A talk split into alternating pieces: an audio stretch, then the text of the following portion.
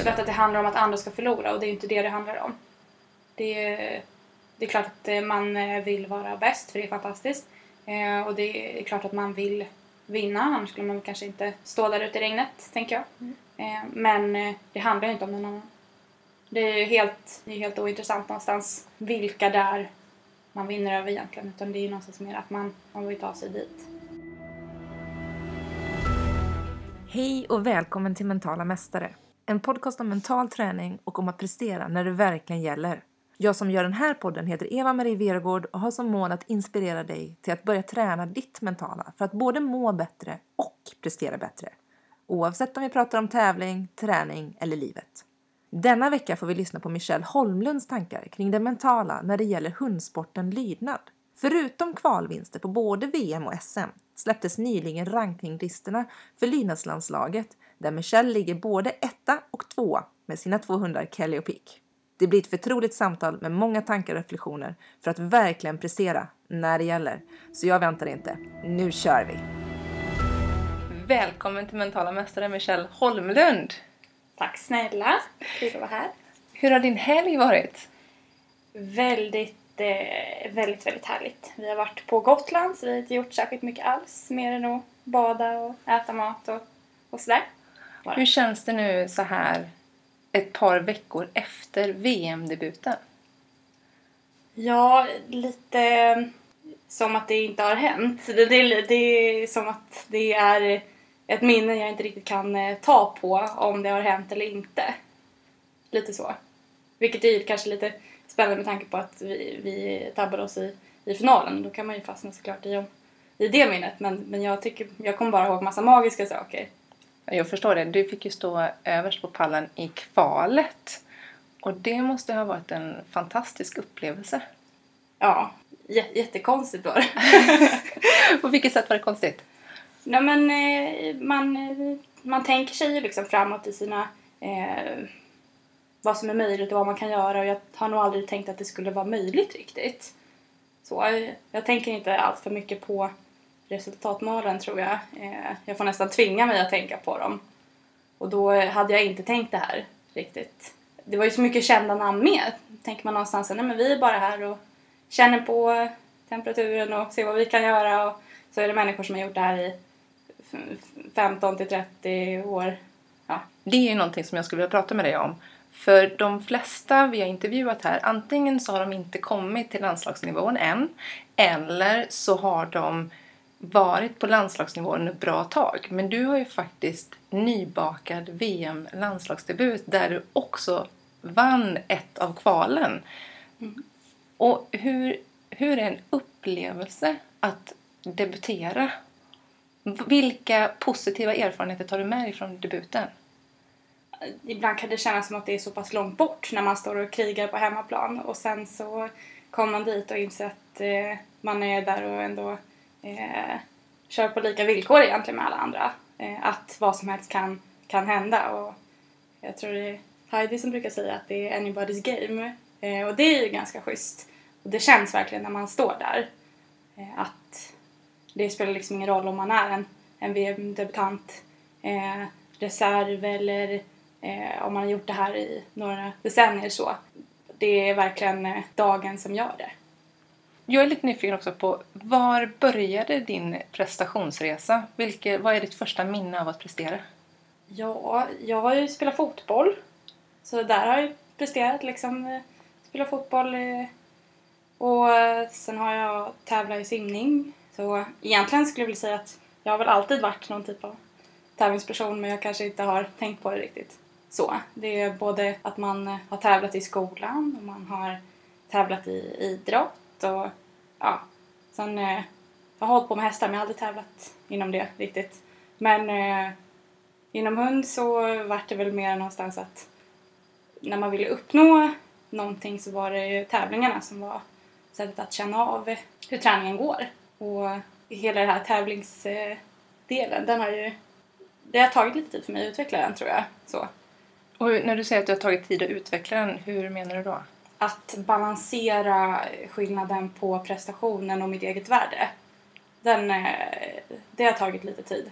Och då har det tagit lite tid också att verkligen kunna känna på målen och eh, eh, våga hålla i dem, stå för dem, säga vad jag vill uppnå eh, utan att liksom, tappa mig själv i det. Så, eh, att eh, inte lägga för mycket känslor i saker.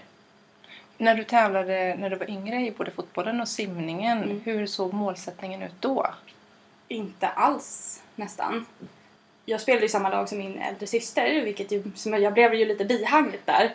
Eh, jag var ju all, jag, de var ju 90 och jag är ju född 91 va. Så, och sent 91 så jag var ju väldigt mycket mindre än alla andra.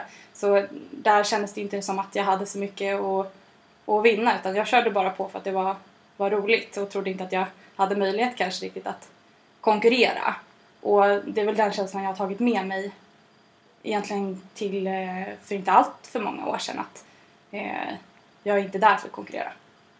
Det är ju först nu som jag börjar känna att jag faktiskt kan konkurrera. Vad var, vad var det som hände som gjorde att du kände att oj, nu har jag faktiskt... Nu tar jag ett steg högre upp in i den här konkurrenssituationen. Ja, det är väl... Jag vet inte. Det man blir ju äldre också, vågar tro på sig själv lite mera och eh, står stadigare liksom i att eh, varför jag gör saker. Och det är ju för att jag tycker att det är väldigt, väldigt roligt. Det är det som driver mig att gå ut i regn. Det är det som gör att eh, jag är inte så mycket för att motionera egentligen, kanske borde vara bättre på det. Men det är det som gör att jag tar en cykeltur eh, halv tolv på natten och bara nej men det är, SM börjar komma närmare, jag måste ut och motionera, både mig och hundarna. Eh, så det är väl det, är det som driver henne någonstans. Eh, och det växer ju bara för varje dag. Jag brukar skoja om att kalla det pannben, att någonstans att pannbenet växer. Eh, det är väl tävlingsdjävulen också.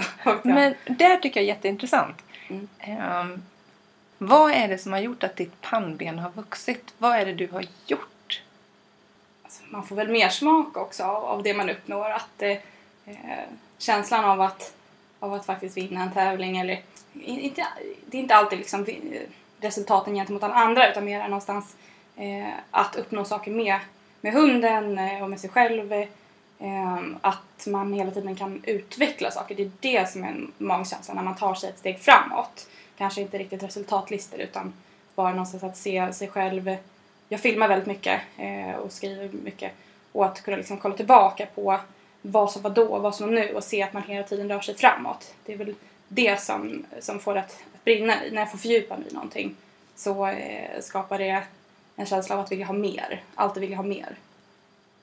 Och när du pratar om eh, prestation och egenvärde, vilket jag tycker är jätteviktigt och framförallt när man pratar med ungdomar och jag har själv varit i en sån situation där jag trodde att jag var min prestation vilket innebär att när jag förlorar så är jag inte lika mycket värd. Exakt. Så hur har du jobbat för att hitta balansen mellan att prestationen inte är jag men jag vill prestera? Mycket, alltså, det är ju mycket eftertanke i det och sen eh, tror jag att man måste säga saker högt. Att det, för att kunna övertyga sin hjärna, man kan ju faktiskt lura den med, på olika sätt, så får man säga det att jag är inte det jag gör utan det jag gör är, är någonting annat. Och det jag gör kan jag påverka, vem jag är, det, det hör liksom inte ihop bara. Är en dålig tävling så är inte jag dålig. Och det tycker jag är jätte, jätteviktigt att säga högt. Liksom. Vad skulle du säga är den största skillnaden mellan att prestera själv och prestera tillsammans med en hund? Jag tycker nog att det, det finns lite paralleller. Men eh, det är ju lite enklare gällande det här med att hålla isär det från, från sitt egen värde. Ehm, inom, när jag höll på med simning för länge sedan, det var jag i, kom vi aldrig jätte- jättelångt i det, men då var det ju tider någonstans. Att man var sina tider till viss del. Och det, de pratade ju aldrig någonstans om att hålla isär eh, egenvärde och prestation då, utan det har man ju fått upptäcka lite på egen hand. Inom hund så är det ju någonstans det hunden gör och det den vill göra och dagsform och det är så många parametrar som man kanske inte alltid kan påverka. Man eh, tränar hårt och gör så gott man kan och sen så den dagen som man står där då är det bara dagsformen som räknas och håller den så håller den.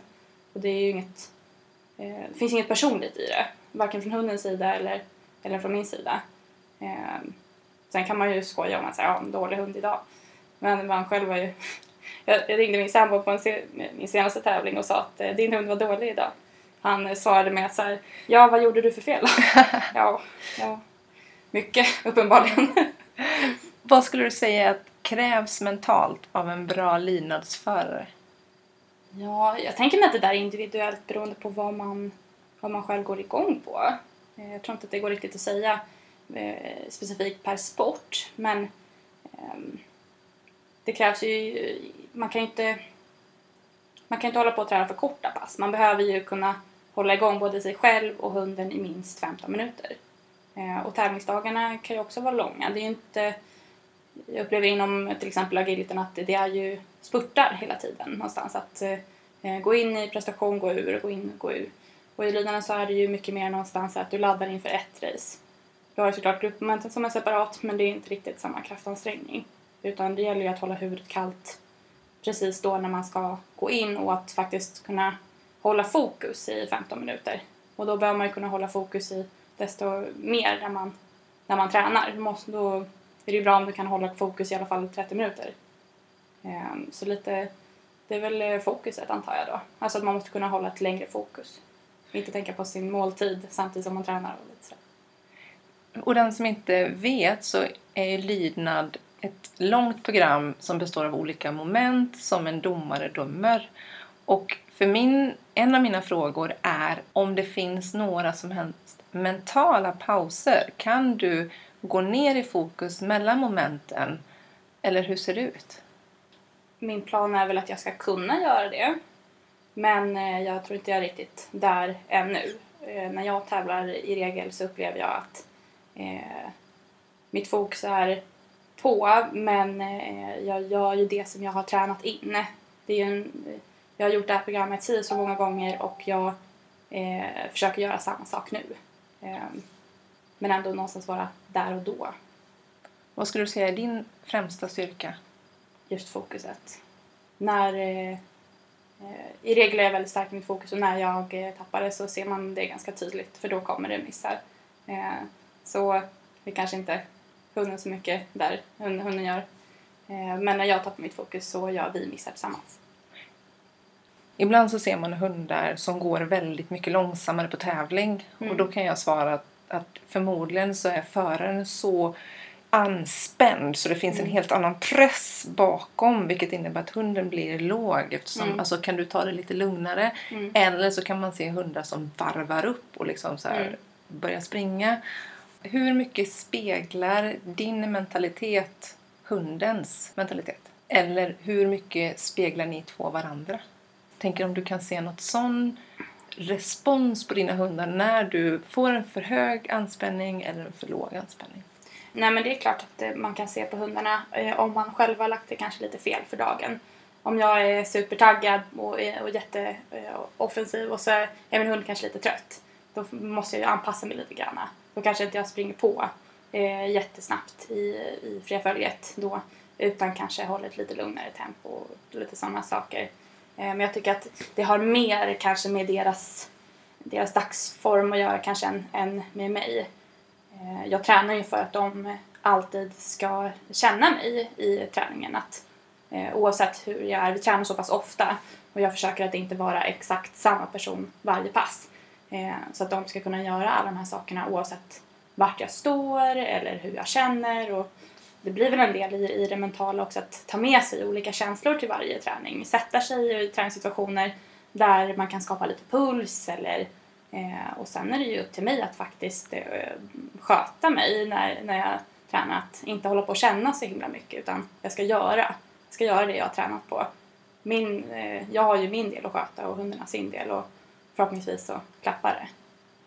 Jag brukar säga precis det där att du ska inte alltid träna när du mår som bäst. Mm.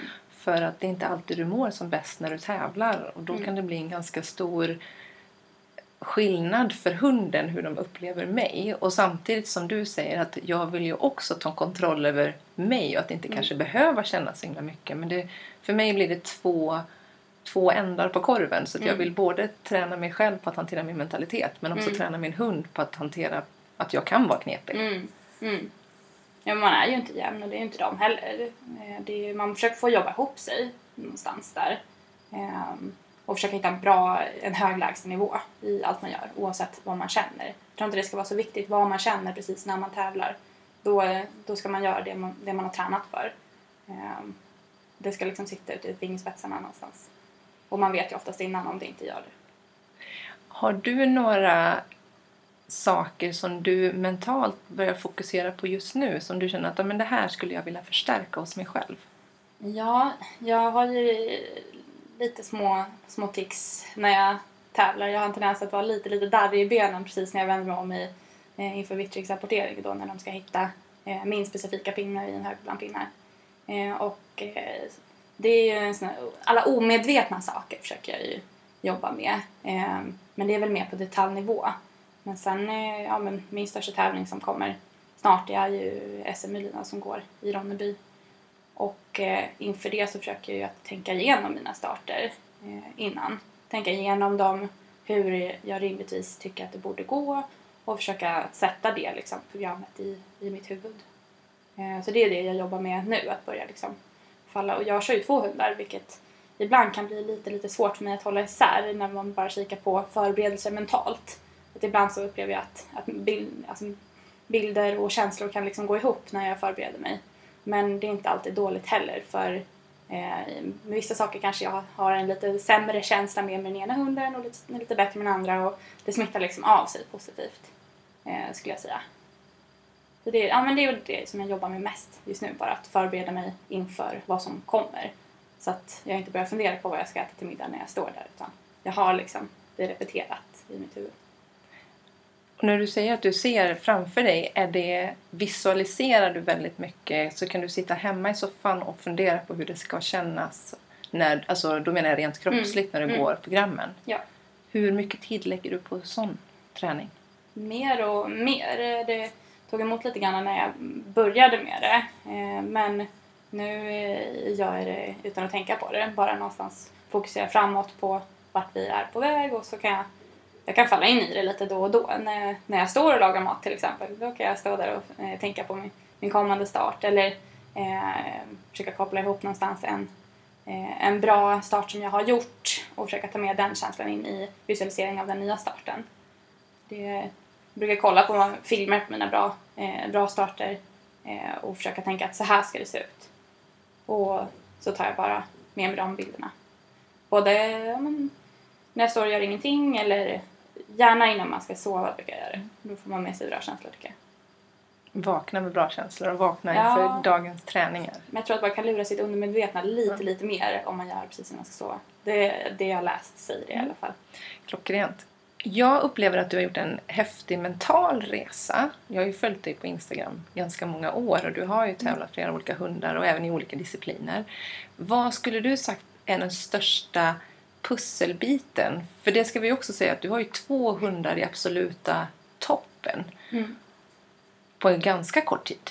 Ja, precis. Så vad har varit den största pusselbiten till att, liksom, att du har gjort den stora framgången? Dels så har jag ju två hundar som eh, gladeligen vill vara med på min resa och det är ju, det är ju väldigt, väldigt eh, bussigt av dem och eh, så. Men sen tror jag väl någonstans bara när, när man bara inser att nej, men det, det, ska, bara- det ska bara gå. Eh, då eh, utifrån kan det ibland se ut som ett lite galet ekorrhjul i eh, hur mycket träning som det blir och det har väl någonstans bara jag har satt en rutin att, att eh, jag tränar på eh, och kör min eh, gör min grej bara. Och eh, det har ju tagit oss framåt. Inte spikrakt, det är det ju inte för någon liksom. Men det, är väl, det är väl det. Bara beslutsamheten i att det här ska vi göra. Lyda för mig det är att lära in olika former av moment. Mm. Och det finns ganska mycket snack om hur man ska träna in olika metoder och så vidare. Mm. Har du någon gång mött någon form av negativ kritik på hur du väljer att träna in ett moment och i så fall hur har du valt att hantera det? Jag tänker mig att alla ser så olika på hur de vill göra. Eh, Om man vill börja med perfektion eller om man vill börja med grova drag och hur man bygger ihop. Eh, det där är väl också lite mentalt om man väljer att tolka hur andra ser, eh, ser på det hela någonstans. Om man ser det som att man bara tycker olika eller om man vill ta det som kritik. Det är ju, det är ju upp till var och en. Eh, jag tycker att det är någonstans ointressant att lägga energi på utan mera försöka plocka det, det som jag tycker är eh, bäst och mest magiskt av det jag träffar på. Och jag tänker mig någonstans också att det finns alltid massor med spännande saker att hämta ur andras tankar. Och även om jag kanske inte väljer att ta den tanken och göra någonting av det så kan det ju putta mig i, i tvärt emot riktning och eh, skapa inspiration till annat där. Ehm, så det är väl, ja men jag tror att det summerar det. Ja, men det var ett jättebra svar. För att Mm. det är ju verkligen, jag upplever att många kan bli väldigt rädda för jag, jag använder ordet kritik, men Mm. precis som du sa, det kan bara vara en reflektion också. Jaha, gör du sådär? Så gör Mm. inte jag. Men Mm. att man själv då bara, oj, nu gör jag fel. Mm. Men att man ändå kan stå stadigt i det där. Mm. Hur är det med psykningar inom lydnad? Förekommer det och i så fall, vad har du för erfarenhet av det? Så jag är nog så pass ny i det så jag tror inte jag har hamnat... Jag, förekommer det inom agility? Jag kan bli väldigt rädd när jag hör folk berätta och då pratar jag både lydnad, agility, Mm. rally, Mm. vad de får vara med om. Men jag tror att de behöver höra just det där som du säger, att det behöver inte vara en negativ kritik. Eller det, kan inte vara, det är inte säkert att det är psykningar utan det kan hända att det är nervositet Ja, eller ja, men en felsägning. Eller du vet, Ja. som tolkas fel och så liksom. Jag väljer ju någonstans hur jag vill tolka saker.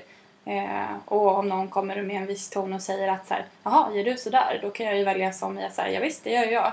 Eh, eller så kan jag tolka det som att säga, oj nu tänker hon någonting om mig och vad jag gör. Och eh, det tar ju bara energi, det ger ju mig ingenting. Och med det säger jag inte att jag alltid bara eh, tar det så och att det aldrig fastnar i mina tankar. Men som att jag är medveten om att eh, jag väljer ju. Jag väljer ju hur jag vill tolka det här. Och om jag vill låta det ta energi av mig eller inte. Eh, och det tycker jag är, alltså, det är en väldigt det är en väldigt viktig tanke för mig att ibland får jag upprepa i mitt huvud också. Just precis som det här med att skilja på sak och person. eh, Att eh, eh, eh, nej, de menade det inte så. Och så får jag säga det kanske till mig själv. Tills jag till slut eh, tar emot det ordentligt. Rent generellt så upplever jag att eh, många har en lång resa kvar när det kommer till att skilja på sitt egen värde och eh, det de gör. Det är lätt att saker och ting, in, speciellt inom hundträning tror jag, blir för personligt. Det upplever jag inte inom eh, vanlig idrott. Nej, för det är ju ens barn. Det, det blir för mycket känslor i saker och ting. Man håller på och blandar ihop sin kärlek för sitt eh, husdjur med det man presterar. Hur ser det ut med anspänning för dig inför tävling? Hur kan du reglera anspänningen så att du hamnar i rätt mode när du ska gå in på banan? Jag behöver ju eh, någonstans ta det ganska lugnt. Det är många som eh, lätt faller in i att bli lite stressade och det försöker jag hålla mig en bit ifrån. Eh, så jag kan sitta och skoja om andra saker och eh, försöker att inte, nej men bara inte tappa energi utan försöka hålla den så mycket själv. Du sa att eh, du ofta tog en sovstund där. Det gjorde jag också på VM faktiskt. Eh, Och det får ju se ut hur du vill men då la jag mig på en bänk och drog en filt över mig. Och jag såg ingen annan som behövde göra det men jag vet ju att jag behöver ju, jag behöver ju vila. Efter, eh, efter en tävling rent generellt så åker jag hem och sover. Eh, så för att det laddar ur en och jag ger allt. Eh, men eh, ibland kan man ju uppfattas som något osocial kanske då.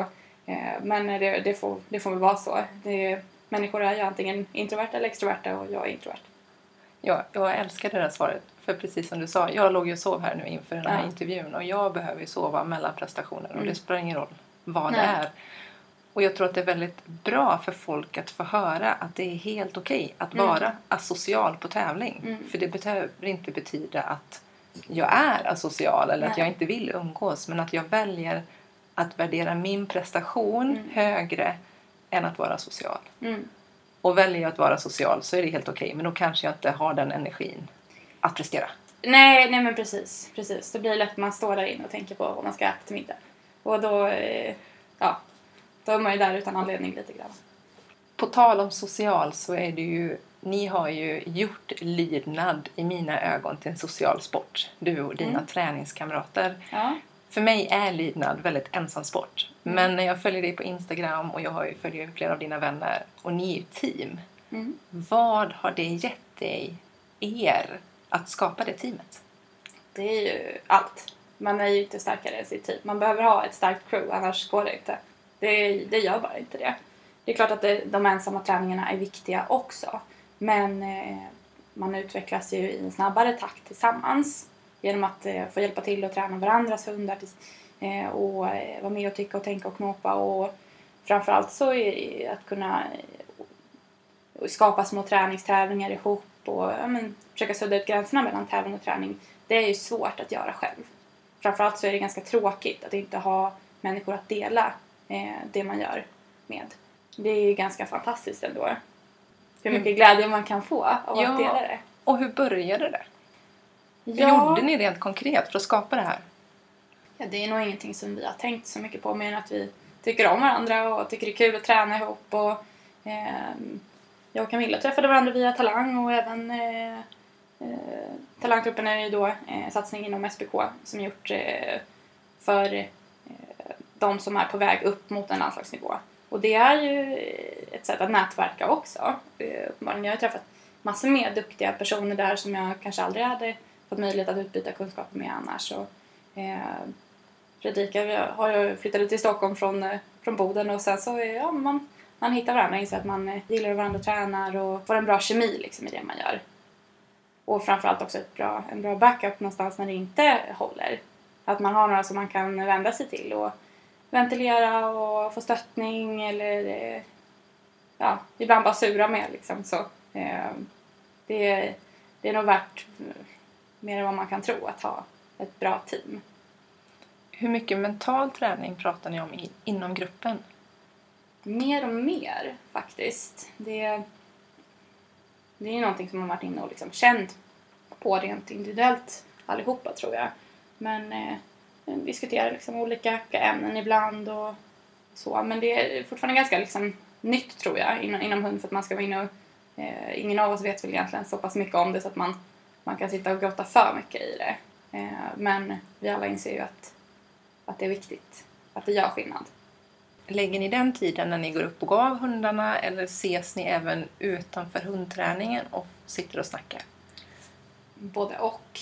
Eh, vi har kört lite middagar då och då där man liksom kan sitta och, och eh, pysa ur sig och det är ju, det ser man ju på eh, företag också att det är viktigt med en kick-off ibland och det är, det är bra med en after work då och då och liksom någonstans att det är bra för teambildandet också att kanske inte bara göra hundträningen. Ehm, det är ju det finns ju många delar i det någonstans liksom, och vårda relationer är ju viktigt. Det är ju det, är det där någonstans att hela tiden känna vi pratar ganska mycket om också det här med att säga vad man vill ha när man tränar. Det tror jag eh, är viktigt. Det eh, fick med oss jättemycket bra sånt från Helena Lindström i talangtruppen där någonstans med att prata mycket med dem man tränar om. Hur vill jag ha det? Vad vill jag ha? Och att det är inte bara någonstans eh, som man säger en gång per månad. utan Varje pass så behöver man eh, ta ansvar för vilken information man ger dem man tränar med. Så att de eh, inte står handfallna inför att man inte har sagt någonting som man skulle vilja haft. Där en boll kastad där eller dylikt. Utan man, man är tydlig och, och, och schysst mot eh, de man tränar med. Det, det tror jag är jätte, jätteviktigt. Det är så mycket konflikter inom, inom hund och jag Mm. känner att vi har, vi har sluppit det liksom någonstans. Ta i trä. Bara för att man hela tiden eh, ser hur viktigt det är med kommunikation sinsemellan. Eh, kunna hålla isär på vad som är feedback, vad som är kritik och vad som är vad. Som är vad. Och att man ser sitt egna ansvar i sin träning. Det jag. För det är ju det precis, det var vi, vi har varit inne på också, att det är svårt att se skillnad på kritik och feedback och det är någonting som jag tror hundfolk generellt behöver bli bättre på. Liksom att våga visa att det inte är bra. Mm. Att våga visa att jag har en svaghet som jag behöver hjälp med. Mm. Hur ser ni på konkurrens inom teamet? Hur jobbar ni för att vara ett team och inte konkurrera med varandra? Vi pratar en del om det. Eh, så. Man får ju respektera att alla, alla vill vinna. Och det är ju det som är eh, någonstans också det som driver teamet framåt till att eh, hela tiden vilja utveckla varandra eh, och få hjälp tillbaka. När vi har pratat om det så eh, brukar det låta som i att eh, ja men om det är någon som ska vinna över mig så vill jag i alla fall att det är du. Det är, det är, och när man åker iväg på en större tävling tillsammans så eh, i och med att man är delaktig i varandras eh, prestationer då är det ju en vinst för teamet varje gång det går bra för någon.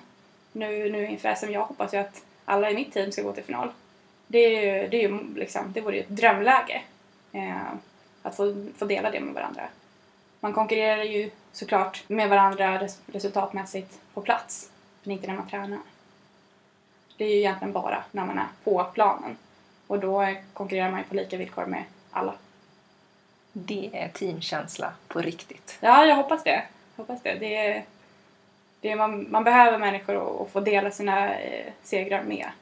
Eh, och det, det är ju ganska schysst dessutom om man själv har gjort en dålig tävling och så har ens, ens kompis gjort en bra tävling och bara nej men jag vann i alla fall idag för att jag är ju faktiskt delaktig i det här. Och den tycker jag verkligen alla ska ta med sig. Att mm. verkligen glädjas åt varandra i bilen på vägen hem. Mm. Att vi gjorde ett bra... Dra på en riktigt saftig låt. och sen är det bara att digga järnet. Och njuta av det. Underbart. Du lyssnar till Mentala Mästare. Följ oss gärna på sociala medier där jag varje vecka lägger upp frågor och reflektioner kring just mental träning. Mentala Mästare. När du har gjort ett bra moment och du känner bara att det där var en tia och allting bubblar inom en och man mm. bara har hur mycket lyckorus som helst inom mm. sig för att man satte det momentet. Och nu pratar vi i programmet då. Mm. Jag känner dock aldrig så. Nej, vad intressant. Ja. Det är, eller eh, små så, men ja. när jag tävlar, eh, när jag går av och folk säger det här hände, då kommer jag inte riktigt ihåg det. Mm. Så att möjligtvis att man då lite snabbt hinner reflektera över så ja men det där gick bra, bra, det här var så som jag ville ha det. Men, men jag tror inte att jag riktigt får så mycket, jag har inga känslostormar när jag, när jag trä, tävlar. Ehm, möjligtvis eh, någon gång när man tappar fokus när någonting gick åt pipan och man fastnar i att ja, det var, det var de poängen någonstans. Men eh, i övrigt så känner jag inte så mycket när jag tävlar. Och då är frågan, hur har du hamnat där? Har det alltid varit så eller är det någonting du jobbat upp? Jag har väl någonstans behövt hamna där för att kunna fokusera ordentligt. Jag hoppas ju kunna ta in känslorna lite mera i min tävling eh, sen för att det ska vara lite eh, roligare att tävla. Att man vill kunna någonstans känna det magiska precis där och då. Eh, men eh, jag, har, jag tror också att det är lite anspänningen i sig som har gjort att, att jag stänger, försöker stänga av det. Eh, tror jag. Har du några tankar om det? Min reflektion här det är just att vi kommer komma in på det eftersom mm. du pratar om när, när det inte går bra. För jag kan uppleva ibland att folk blir överglada, så att man blir för glad över sin prestation vilket innebär att när man sen går vidare till nästa prestation och antingen om det är moment eller lopp eller vad det kan vara så har man på något sätt tappat bubblan för mm. att man har blivit för glad. Mm. Och egentligen samma sak att man kan bli för ledsen. Alltså mm. det, det, kan bli mm. dåligt. Så det kan vara så att man är på väg mot ett första pris som man vill ha mm. i lydnaden eller en nolla som man vill ha i agilityn mm. och så har man redan gått i mål som vinnare och så slutar man tävla. Ja, ja, precis. Det är ju lätt hänt. Men jag tror att det faller tillbaka lite grann då på att man inte har förberett sig ordentligt. Eh, eller, och det, det är inget fel med det. Man är ju liksom i olika faser. Eh, som jag ska tävla om en, två veckor någonstans. Och jag vet ju någonstans att vi är ju inte i den perfekta formen inför dem. Och det ska vi inte vara heller. För SM är sen. Eh, och då vill jag vara i den formen. Men inför den tävlingen så kommer jag kanske vara lite mer närvarande för att jag vill ta in mer information. Mm. Men man kanske ska behöva, man behöver nog förbereda sig in, mentalt inför tävlingarna man ska göra också. Vad är det här för typ av tävling för mig? Det, det tror jag att man måste fundera lite grann över. Är det en viktig tävling, informationstävling? Ehm, är det en belöna upp-tävling kanske till och med? Eh, att man, eh, jag tror man måste lägga mer tid på att tänka igenom vad man ska göra där inne. Och det behöver man tänka igenom en liten tid innan så att man hinner sätta det i musklerna på sig själv, på hunden och i huvudet och eh, så att man inte står där och tänker ja men nu ska jag göra så här och sen så missar man den biten, det enda man har tänkt sig för den tävlingen, så missar man den. Man tappar lite, lite fokus över ett extra högt betyg eller en bra slalomingång eller vad det nu är som var viktigt precis just den tävlingen. Att man eh, måste hålla sig kvar i, i helheten om det är det som är planen. Det där tycker jag var ett klockrent svar. Att ha en plan och en målsättning med varje enskild tävling. Och det behöver inte alltid bara vara att mm. vinna. Nej. Utan verkligen och påtala För jag tror att det är många som åker till en tävling och tänker att jag ska göra det här. Men sen kommer tävlingsdjävulen upp. Mm. Och då kanske man struntar i detaljer som man har tänkt att man skulle stärka upp. Mm. När man vill något lite, lite för mycket tenderar det att bli fel. Det är som om man håller på att vinna det där eh, spelet med pinnar där man drar ut de mm. olika bitarna. Och så tänker man att nu är det så nära, den här håller. Och så drar man ut den och så faller det. Det, det är den. Eh, Vilket bra exempel. Det var. Ja, Plockepinn-grejen. Ja, liksom. Exakt. Men eh, och där, min teori, ja, den kan ju komma att ändras, men är ju att man ska försöka att inte känna så mycket när man tävlar. Varken åt något, något håll. Eh, man kan känna efter. Men där och då så tror jag att man behöver ha fokuset på det man ska göra och inte på vad man känner. Det spelar liksom ingen roll om det är simning och det är 25 meter eh, och man ser runt omkring sig att någon, eh, det är ingen där, man är först och sen så tappar man. Eller om det är sista momentet där man behöver hålla ihop och man har gjort någonting bra innan. Och, nej, men det, det är så lätt att man gör små missar då och börjar tänka på vad man ska äta middag. Och vad gör du när du gör en konkret miss? Det går inte att missa den här missen. Mm. Hur gör du för att ladda om till resten av programmet?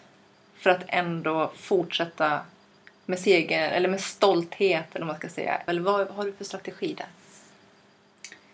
Jag är nog så pass oerfaren där så jag kan inte riktigt säga exakt vad jag gör. Jag upplever att jag blev lite, lite... Eh, jag körde inte lika, lika offensivt eh, i VM-finalen efter eh, att ha bommat första momentet som jag eh, brukar göra. Ehm, och då faller vi in till så här hur man förbereder sig innan. Har jag, eh, jag har inte tränat riktigt på att jag är särskilt eh, ja, men lite avdomnad någonstans. I, i Blasé? Ja, ja precis. Man är, man är inte 100%, man är Mm. kanske 90 någonstans. Det är fortfarande bra, men man tar inte med sig den här, de här extra liksom, bitarna som man behöver. Man behöver lite edge när man tävlar. Ehm, och det kände jag att jag tappade där, för jag var nog inte riktigt beredd på att det skulle kunna hända. Så det... Jag tror att man måste förbereda sig lite grann också kanske när man visualiserar som ett så här... Ponera att det här händer. Bra, då går vi vidare liksom till nästa bit. Och det har inte jag gjort ännu, men eh, kan ju någonstans känna sig att ja, det kanske jag borde eh, gå igenom i huvudet någonstans. Att man, eh, man simulerar eh, sin tävling och en miss som skulle kunna hända. Och sen utifrån den fortsätter simulera vidare exakt hur resten ska räddas.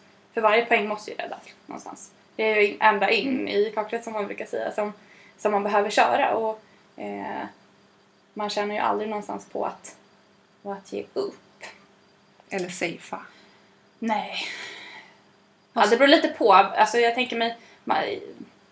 Jag fastnar lätt i massa metaforer och allt det där. Men gör det. eh, i hoppning har man väl en, eh, en grundomgång där man egentligen bara ska... Man ska ha en bra tid fortfarande såklart men, men man ska ju egentligen bara se till att inte riva. Upplever jag. Och då är det ju först sen i finalen som det faktiskt räknas. Det är egentligen som nu för för mig också. Jag, jag tror att vi, vi gav nog vårt bästa. Det bästa vi hade eh, i VM-kvalet. Och det kanske jag skulle ha sparat lite till eh, finalen. Kanske hade vi inte med, alltså, lika mycket kvar att ge då. Ehm, det handlar ju om att vara taktisk också. Vad skulle du vilja ha för strategi när det blir en miss? Av den kunskapen du har nu. Jag skulle vilja stå där och bara ta det som information eh, och sen eh, släppa det och gå vidare. Ehm, det är väl det jag skulle vilja. Jag försöker att inte känna så mycket när jag tävlar. Eh, du pratar om den här bubblan. Jag tänker kanske inte så mycket i, i, i de termerna för man måste ju ändå kunna gå i och ur fokus liksom väldigt, väldigt fort. Om det så är bara för att ta sig från en punkt till en annan innan man ska köra nästa moment. Men eh, det är väl det att man inte ska fastna i tankarna utan vara närvarande i det man gör och då kan man inte hålla på och tänka så mycket på det som hände precis innan såvida det inte är viktigt för det man ska göra härnäst då. Eh, och det är ju när, när man håller på och tränar och tävlar med djur så behöver man ju hela tiden känna av dem. Vad känner de? Mina känslor är egentligen oviktiga då utan mer vad känner de? Vad behöver de för att kunna göra sitt bästa? Och det, är- det är ju där man ska ha sina känsloprogram. Inte utifrån eh, vad man kände inför poängen. Det är lite farligt dessutom att känna för mycket när man är eh, ute och tävlar. Jag, när jag tävlade eh, Peaks första rankingtävling i Kopparberg i höstas så eh, då var jag lite okoncentrerad. Och så eh, domaren där, han gick ut med sitt domarblock på bröstet och sen så sträckte han lite på sig precis när jag gick förbi. Så då såg jag ju bara nollan i facet och där tappade jag ju mitt fokus lite snabbt. Eh, så det... Ibland är vi mottagliga mot psykningar som inte är riktiga liksom. Så att säga. Det gäller ju att hela tiden hålla sig i sig själv fast ändå utan att vara liksom avstängd. När du tappar fokus, Mm hur får du tillbaka fokusen? Jag tror jag bara försöker påminna mig själv om vad är det jag gör precis just nu? Vad är det jag ska göra nu? Ehm, men eh, jag kan ju ibland känna att det bara handlar om dåliga förberedelser. Att eh, jag kanske har minglat lite för mycket innan när jag kanske borde ha tagit det lite lugnt eller lyssnat på musik eller eh, eller att man inte har fokuserat på att få rätt typ av sömn innan och ja, jag tror att det är lite så. Att det handlar mycket mer om förberedelser och sen så när man eh, när man står där och har de förberedelserna man har då kanske man bara behöver en liten klapp på kinden själv och bara så skärp dig nu, kom igen, Tjo, kör vi. Vad är det du främst tar med dig ifrån din VM-debut? Hur nära det faktiskt var. Det tycker jag var väldigt, väldigt roligt. Att eh, få vara uppe och liksom eh, spela med alla ens idoler, det är ju, det är ju rätt coolt faktiskt. Finns det någon mental bit som du känner att det här gjorde jag riktigt bra? Jag tyckte att mitt fokus eh, första dagen var jätte, jättebra. Det var jag jättenöjd med. Eh, och även hur jag sparade på mitt fokus under dagen. Eh, så som jag behövde. Vi hade ju som så att jag hade gruppmomenten på fredagen och sen på lördagen... Nej, tvärtom här nu ska jag tänka. Var det gruppmomenten på torsdagen. Fredagen var det individuella, men jag gick inte på fredagen. Men jag var ju fortfarande där och tillgänglig för laget hela fredagen. Eh, vilket ju ändå kräver att jag behöver ge dem det de behöver men försöka någonstans att spara på mig själv. Eh, så det där är också någonstans kanske tänka igenom det lite mer strategiskt innan men det gick väldigt, väldigt bra. Jag tog mig en tupplur där när jag behövde. Så det var bra. Hur känner du inför att tävla med hund där du faktiskt, där hunden blir gammal och Mm. du behöver skaffa en ny hund? Är det, är det någonting positivt eller är det jobbigt att behöva göra den situationen? Jag tänker mig att någonstans att eh, ingenting som varar för evigt är ju lika värdefullt.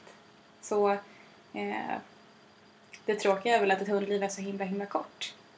Det kan man ju känna sig väldigt sorgsen över. Eh, men jag tror inte man skulle värdera det lika mycket om det inte vore så. Det är ju bara rent känslomässigt. Och sen rent, eh, om jag bara tar andra sidan, det logiska i det hela, så är det ju fantastiskt att få lära känna och träna så mycket olika individer. Det är ju något otroligt utvecklande. Eh, nu, jag har ju två hundar som inte är särskilt gamla egentligen, men jag längtar ju efter nästa hund. För att någonstans ta med mig allt, allt häftigt och magiskt som jag har fått lära mig. Eh, alla häftiga nya saker man lär sig kan jag känna att så här, ja, okej, men jag kanske inte kan applicera det på de här hundarna. För att de har sin grund redan. Jag kan inte hålla på och rucka och ändra i det. Men jag ser fram emot jättemycket att få eh, testa det med nästa hund. Och det tror jag många känner. Eh, men eh, apropå att vara tävlingsperson, jag kan ju känna någonstans att det är just det kanske mera som driver mig mer än att stå på tävlingsplatsen. Jag gör gärna tävlingsdelen också, men det ligger inte topp ett på vad jag tycker är häftigt med hundträning. Utan det är liksom en del av det hela för att komma vidare och fortsätta utvecklas.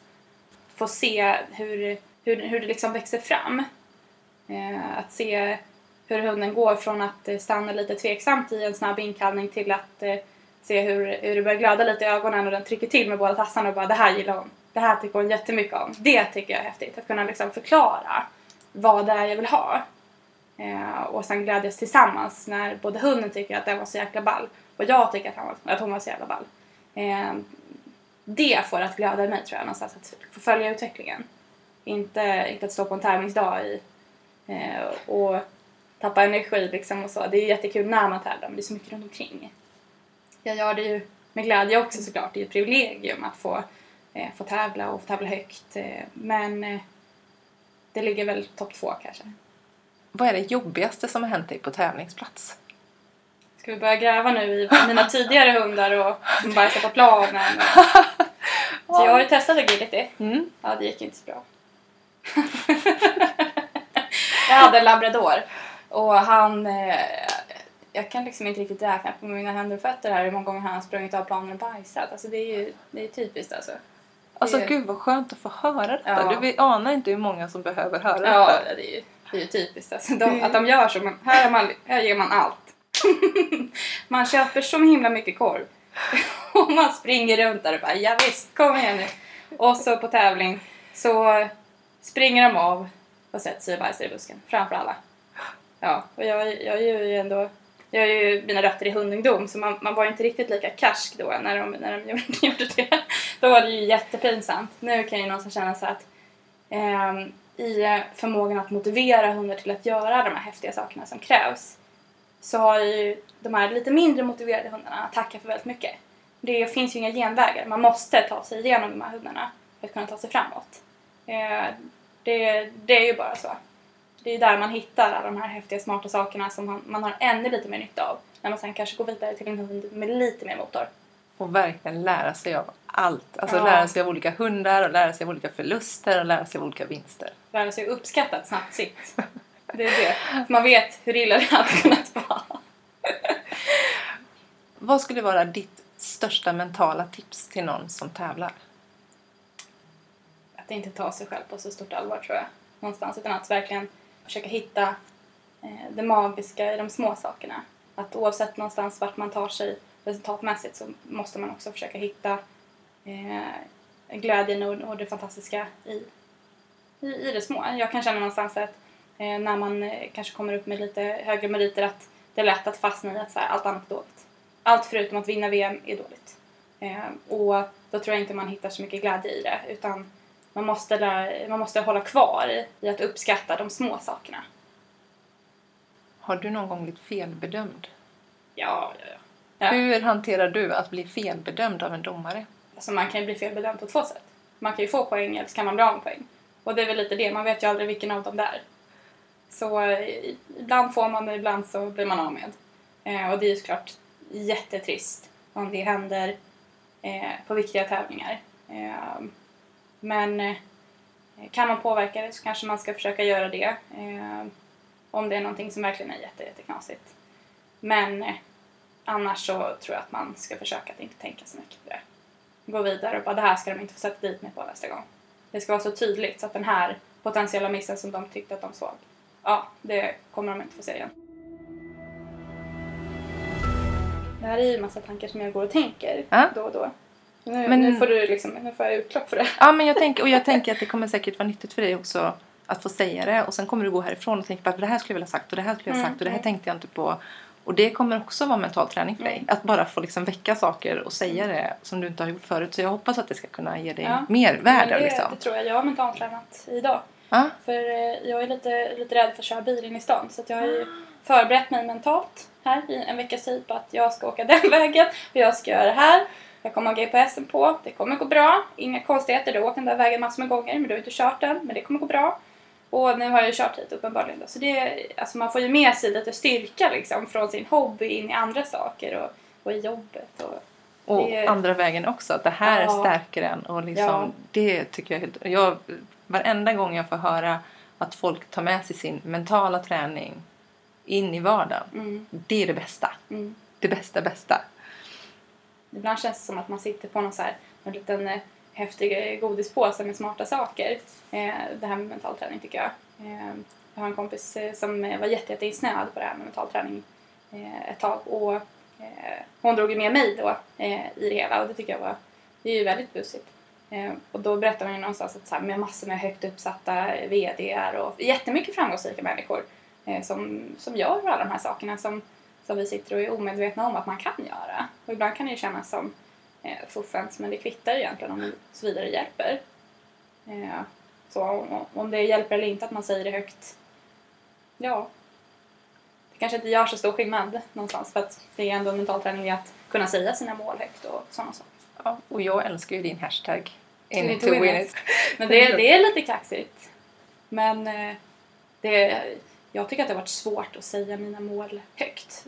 Det har tagit mig eh, ganska lång tid. När, vi, eh, när, eh, när jag sökte till eh, eh, Talang eh, så fick jag avslag två och kanske till och med tre gånger tror jag. Eller jag varit reserv någon gång men kom aldrig, aldrig med. Och eh, där så har, börjar den här tanken gro någonstans i att eh, varför kan jag inte säga vad jag vill uppnå?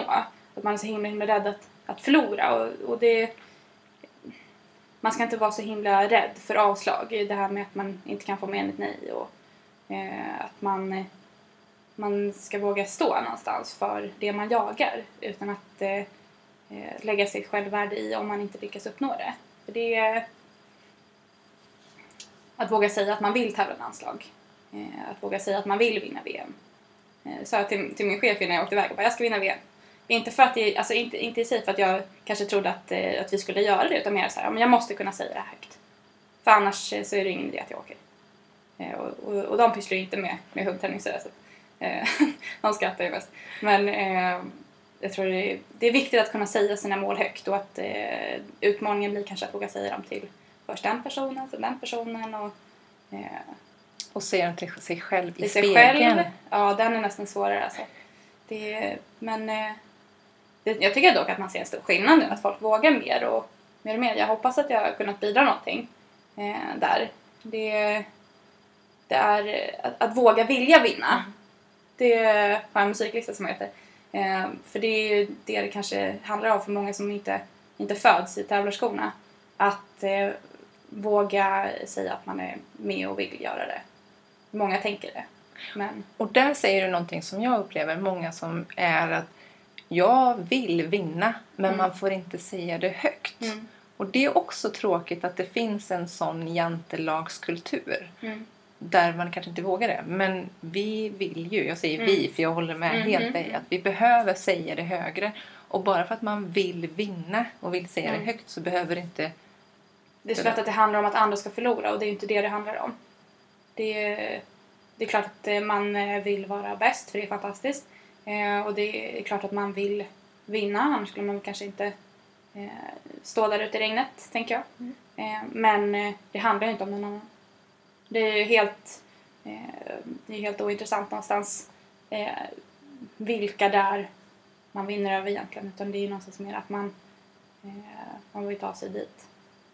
Det jag upplever att många missförstår också att det här med att jag vill vinna handlar om att hela tiden jämföra resultat med Mm. andra. Mm. Men jag tänker, jag tänker istället att det innebär att jag vill vinna, jag vill ha guldet. Mm. På tävlingsdagen så Mm. tävlar jag mot mig själv Mm. och mot att prestera mitt allra bästa. Ja men precis, man vill ju göra person bästa varje gång. Och det är väl det som är kanske egentligen också en del av att vinna. Det är ju orimligt att tänka någonstans att man eh, eh, ska... Om någon annan har ett, ett bättre person... Det är enklare med tider. Eh, då tänker jag, men som simning. Bara då är det ju någonstans, det finns ju tider som är så här, men det här är ett världsrekord och det här är det där. Eh, det, är inte, det är lite mer flytande någonstans. Men vi ser ju våra hundar utifrån vad deras bästa är. Och ibland så lyckas vi forcera den gränsen till att deras bästa flyttar sig. Och det är det jag upplever att jag vill. Det är vinsten. Eh, sen är det klart att det finns Eh, prestigedelar i att det vore väl asfett att vinna ett SM-guld eller ett VM-guld eller liksom alla de där delarna. Men eh, det är ju kanske inte riktigt lika mycket värt om man gör en dålig tävling den gången man vinner det. Man vill ju få alla de här bitarna träffa. Man vill vara bäst för att man var bäst den dagen. Exakt. Gud vad bra. Vem skulle du vilja att vi intervjuar i den här podden och vilken fråga skulle du vilja att vi ställer till den personen?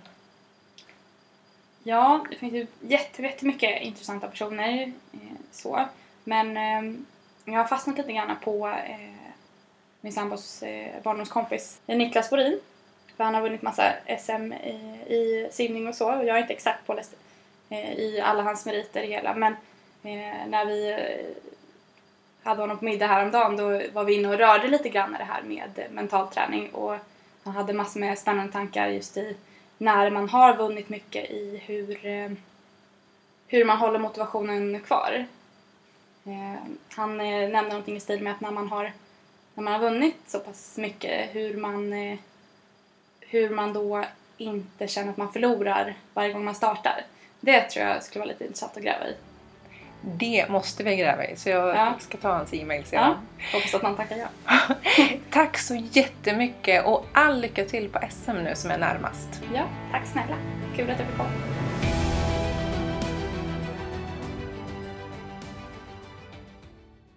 Veckans avsnitt av Mentala Mästare spelas in i samarbete med Clarion Collection Hotel Tapto på Östermalm i Stockholm. På Tapto serveras en härlig ekologisk frukostbuffé varje morgon och dessutom ingår en hemlagad middagsbuffé för alla hotellets gäster. Så nästa gång ni besöker Stockholm, bo på Hotell Tapto på Östermalm, ett stenkast från city och med Kungliga Djurgården alldeles runt hörnet. Tusen tack säger vi till Clarion Collection Hotel Tapto.